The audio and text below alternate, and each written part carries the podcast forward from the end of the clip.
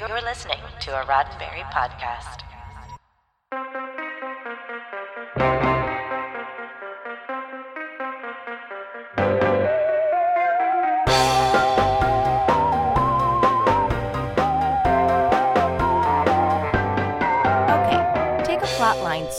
Out of the 50s, reuse it for a 1930s space hero revived for the late 70s, and now drop it into the lap of a rookie director who, aside from his student film, has never set foot on a live film set before, and put together what might be the unlikeliest cast of guest stars ever to grace an episode of primetime sci fi, it could only be Space Rockers, a late season episode of the first year of Buck Rogers in the 25th Century, which premiered today in 1980.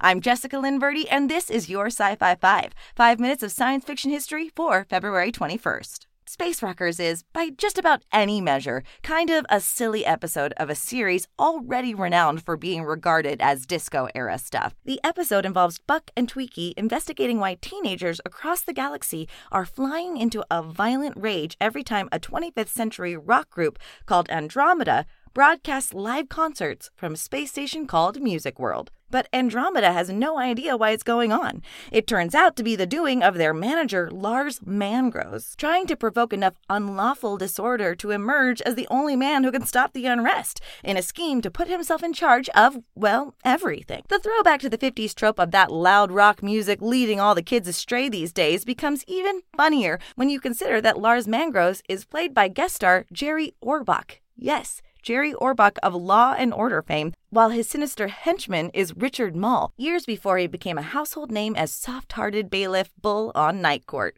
Hamming it up with her fellow guest stars is 70s TV fixture Judy Landers. How could an episode like this even come together? There's an even unlikelier story behind that in just a moment.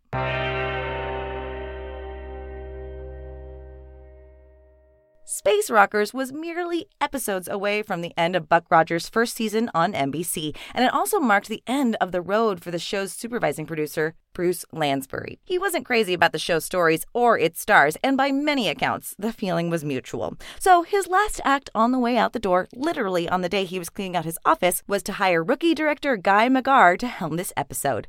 Magar was fresh out of film school at the time with a $500 student film he was showing off in an effort to land his first professional gig.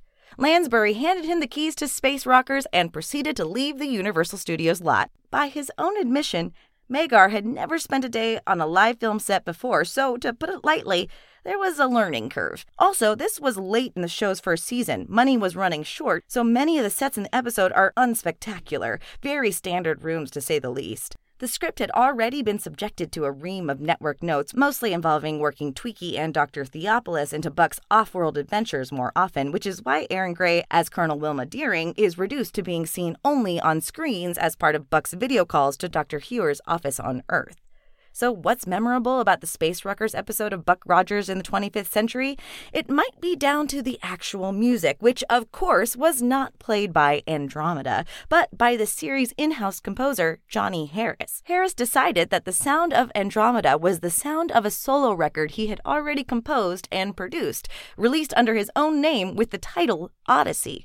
For a piece of 25th century space rock, it actually does sound like a respectable slice of late 70s synth disco and to provide suitable and memorable inspiration for the kids of the future to either dance with light ropes or go absolutely berserk and steal Buck's Starfighter. In the end, Space Rockers is a case study in how to still turn out an episode of something when the show, behind the scenes, is not firing on all gears. The cast was skeptical of their very green director and the very worked over script. The crew was running on fumes as far as resources needed to keep building futuristic sets, and yet, somehow, the result was still memorable enough for us to be talking about it today. Andromeda lives! This has been 5 minutes of science fiction history, your daily Sci Fi 5 for February 21st. Sci Fi 5 is produced by Roddenberry Entertainment.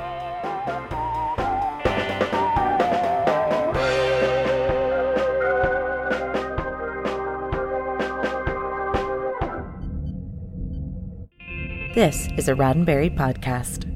For more great podcasts, visit podcast.roddenberry.com.